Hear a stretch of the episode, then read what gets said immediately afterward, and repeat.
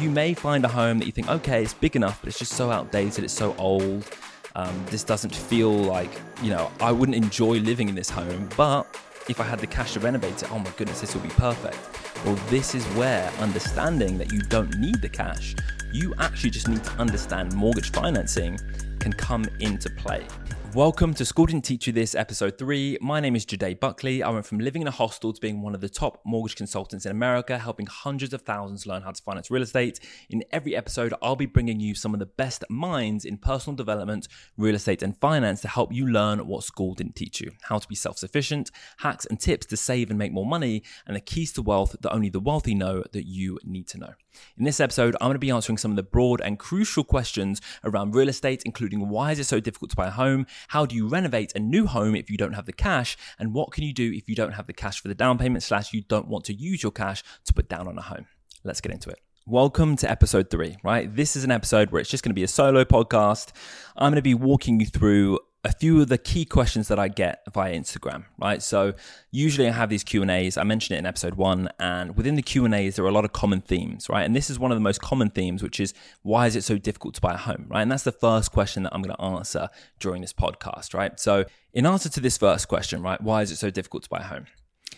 You are not alone when it comes to feeling like you can't afford to buy a home, right? And the reason behind that is because inflation has far outpaced the income growth rate, right? So there's this whole hustle culture right now where it's like, you know what, if you're not doing it, you're not working hard enough, you're not hustling enough, you know, you should be going out there, you should be making more, you should be doing more for yourself. And a lot of us feel like we're behind and we need to be doing more, right? And I do, I do subscribe to that culture, right? I do think hard work is a real, is a real key to a lot of your success, but it's about working smart and working hard, right? Just by putting more hours in and doing more time isn't going to make you wealthy, right? Understanding how to use your time more efficiently and leveraging other people's time and leveraging other people's money is going to make you wealthy, right? Now, the key thing I wanted to explain here is that this hustle culture mentality, right? Of, you know what, if you haven't got it, it's because you haven't worked hard enough. There is an element of that that is true but there is another element to the fact that the era that we are living in right now is possibly the hardest era to live in that we have ever seen. When we think about times being tough, right, what do we think about, right? The hardest time in US history was the Great Depression right? And during the Great Depression, the hardest year was 1930, right? Purchasing power was at an all time low, right? Things were very difficult. Being alive was very difficult in that era, right? And that's well documented. And that's something that a lot of us as Americans, or, you know, I say us as Americans because I was born in America, right? I sound English, but I was actually born in the US. Americans really understand the difficulty of going through that time, but we don't understand the difficulty of going through this time right now, right? So in the 1930s, right, during the Great Depression, during the peak of the Great Depression, right, the average income was just under $5,000, right? It was $4,887. Now, if you put that into an inflation calculator and see what that $4,887 would be relative to today, you would see that the average income back then is relative to about a $90,000 salary annual income today right? Now, take that in, right? During the peak of the Great Depression in 1930, the average income of $4,887 was relative to about a $90,000 income today. Right now, when you look at the average home price back in 1930, the average home price was about $6,000. Right, so that's relative to about $110,000 today. Right, now, when we look at the average salary, the median salary or the median income today we're looking at a $56,000 median income across the US, right? Which is relatively considerably less than the average income back at the height of the Great Depression, right? And then when we look at the house prices, right? Home prices, average home prices, we're looking at home prices right now. Let me look at the exact number. I want to get this accurate. The average home price today is sitting at $416,000 across the US, right? So the average income is far less, and the average home price is about four times more than what it was back in the Great Depression. Right? So our purchasing power right now is historically low. It is very, very difficult right now to exist and live a fairly relatively okay life, even compared to people back in the Great Depression of 1930. Right? So we really need to understand that if we are able to afford to live, we're able to afford to eat, we're able to afford to do some of the things that we enjoy, able to afford to have some hobbies, right? We're not doing too badly. But you can't stop striving for more. In this day and age, we need to realize the power of leverage, right? Social media is a multiplier, right? Back in the 1930s, if you were trying to sell something, you would be able to have one conversation at a time. Now, right now in 2023, if we're trying to sell something, we can make one post, one video, and reach 10,000, 100,000, a million people within the exact same time it will take someone to reach one person in 1930, right? So we have a lot more leverage right now. So we have a lot more capability to earn more.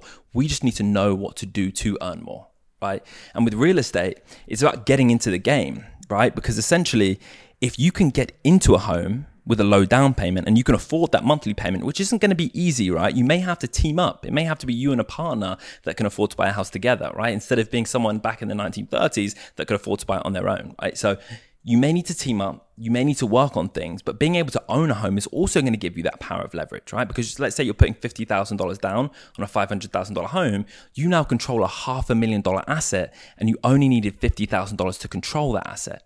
Now you're getting the benefit of the appreciation on that entire asset by only putting 10% of the value of that asset down, right? So there are some huge wins to be had today. But yes, I really want to explain to you guys that if you can't afford to buy a home right now, right, don't beat yourself up. Don't feel like you're inadequate because you're not.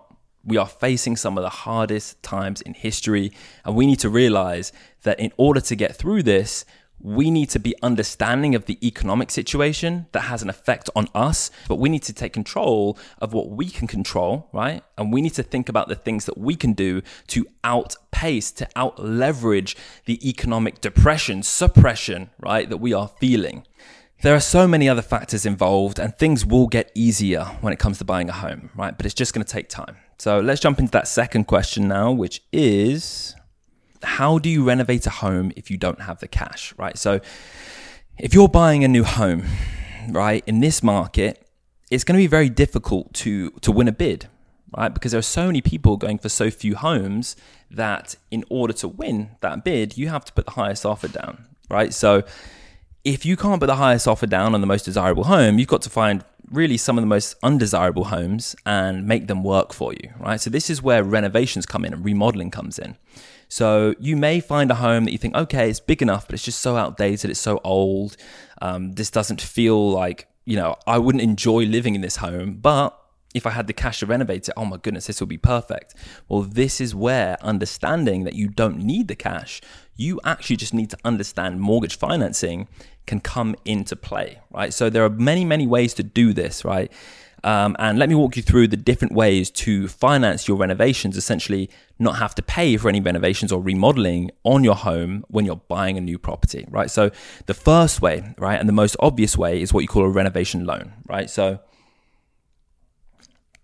a renovation loan is essentially when you get a mortgage and you finance the renovation costs into that mortgage itself, right? So the most common type of renovation loan is something called an FHA 203k loan.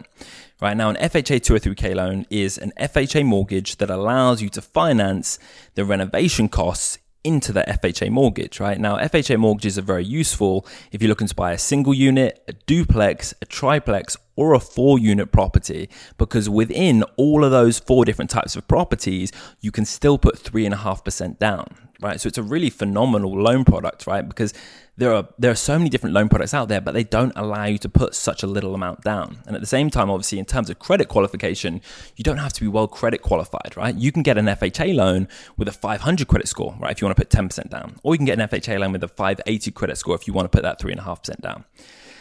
So let me walk you through how an FHA 203k loan works, right? An FHA 203k loan, essentially what you'll need to do is you'll find the property, right? It's a little bit distressed. Let's say the kitchen looks really old and outdated. It's kind of nasty. Um, the bathrooms aren't great. You want to do some remodeling, right? That property is $500,000. What you'll need to do is before you go under contract, you want to let your agent know that you'll be doing a renovation loan, right? Because an FHA 203k loan, because you're having to do some renovations on the property and you have to go through certain processes before you can close on the loan, typically that loan will take a lot longer to close than most loans will, right? So an FHA 203k loan can take up to about 60 days to close. So you have to let the agent know ahead of time, this is my plan, right? Now, if the property is very outdated and not a lot of people are making bids on it, you still will have a very high likelihood of getting your offer accepted because an offer is better than no offer. So once you've informed the agent, right, and the seller, and they're okay with that, you'll then want to get bids from licensed contractors as to what you'd need to do in terms of renovations and how much those renovations would cost, right? So you want to get a bid for, let's say you're looking to renovate the kitchen, the bathroom, and uh, put new flooring in, right? You want to get a bid from licensed contractors as to how much that would cost, right? So let's say you're buying the home for $500,000. The bid from the licensed contractor as to how much that would cost is $50,000, right? So you need to do $50,000 worth of renovation to that home. You'll then get an appraisal on the property. Let's say the property then appraises for $500,000 as of today. The appraiser will also take a look at the bid from the contractor, see how much it will cost to do those renovations and see what renovations will be done and take into account the after renovation value right? So they're going to appraise the after renovation value. So they're going to say, look, based on this bid as to what you're planning to do, right? I would expect as an appraiser that the property would now be valued at $550,000. The property would need to at least come in at $550,000 if you're putting $50,000 worth of renovations in, right? So if you're buying a property for $600,000 and you're putting $60,000 worth of renovations in, the after renovation value from the appraiser will have to come in at a minimum of $660,000. That's the way it works, right? Now, the really cool thing about the FHA 203K loan is that if the appraiser deems that the property is unlivable, right, during the process of you actually having to do those renovations, you can also finance in a lot of your living costs as you won't be able to live in that home during the time of those renovations being done right? So that's one option, an FHA 203k loan. And now there are so many different factors involved in this loan, right? So if you want to make things easier, there is something called an FHA 203k streamline, which allows you to finance up to $35,000 worth of renovations, right? But you don't have to go through as many hoops during the process and you should be able to close that one a lot faster, right? So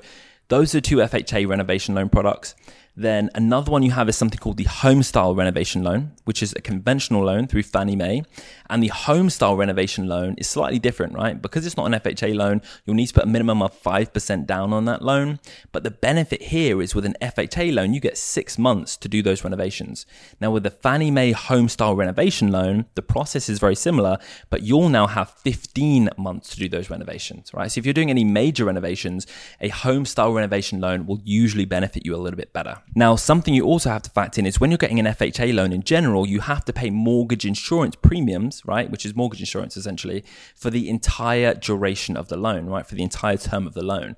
So, regardless, right? Let's say you're buying that home with 3.5% down, in 15 years' time, you're still going to be having to pay mortgage insurance premiums if you don't refinance out of the FHA loan, right? So, your overall monthly payment going FHA is usually going to be slightly higher over time because you're paying that mortgage insurance. Now, if you go for a conventional loan, you do this Fannie Mae home style renovation loan, because it's conventional, once you have 20% equity in the property, you can then remove PMI, which is private mortgage insurance, which is what you have on a conventional loan, and then you can have a slightly cheaper payment. So in the long run, the home style renovation loan will actually give you a slightly lower payment right? So that's something to really factor in as well. Now, the main difference between those two obviously is the down payment and then the credit score for the home style renovation loan will need to be about 620 compared to what we've mentioned before in the FHA 203k loan, which would need to be 500 or 580 if you want to put 3.5% down, right? So those are two renovation loans that you can use.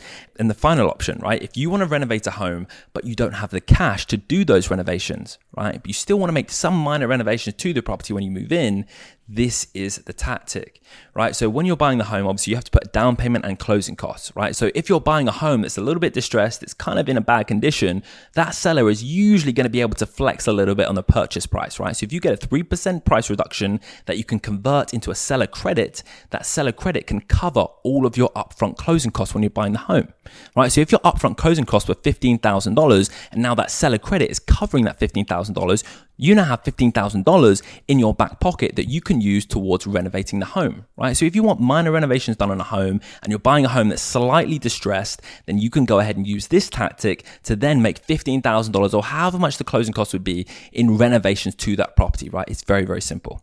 So the last question that I'm going to answer today is what can you do if you don't have the cash for a down payment slash you don't want to use your cash for a down payment, right? Now, something that's really interesting, right, is a lot of people that are salaried employees do not realize that they already have the cash for their down payment, right? But it's just not in their savings account or it's not in their checkings account potentially, right? It is in their retirement account, right? So a lot of people think a 401k is a retirement account. A 401k is not a retirement account in my eyes. A 401k is a savings account that is specifically designed for buying a home. Now, the reason I say this is because a 401k allows you to do a 401k loan, right? A 401k loan is basically a loan against whatever the balance is in your 401k, right? And you can get a loan of up to $50,000 from your 401k and use that 401k loan to then buy a home, right? As a down payment on a property right? Now, the benefit of this 401k loan, unlike other loans, is that it doesn't affect your debt to income ratio when you're buying a home. Because if you're getting a loan, that's a debt, right? So then it affects you qualifying for a mortgage. But because you're getting a 401k loan that is then being sourced from cash that you have in your 401k, it's not technically a debt right? So that's not affecting your debt to income and it still allows you to qualify for a larger mortgage than you would usually be able to get from any other type of loan, right? Now, something that most people don't realize is that generally on a 401k loan, you have five years to repay that back, right? But if you are using the 401k loan specifically to buy a primary residence, you are then given 25 years to pay back that 401k loan right? Which is phenomenal. So there are so many advantages to using a 401k loan to buy a home. That's why I say that a 401k is not a retirement account. It is a savings account specifically to buy a home, right? So when you really think about this, right? If you're buying a $500,000 home and you can take $50,000 out of your 401k to put 10% down payment on that $500,000 home, right? You're going to be able to buy the home, right? You've got the down payment now. And over time, the leverage appreciation on that home is going to be far better than the results you'd have if you just left that cash in your 401k, right? So let me break it down, right? The average rate of appreciation in California is about 5%.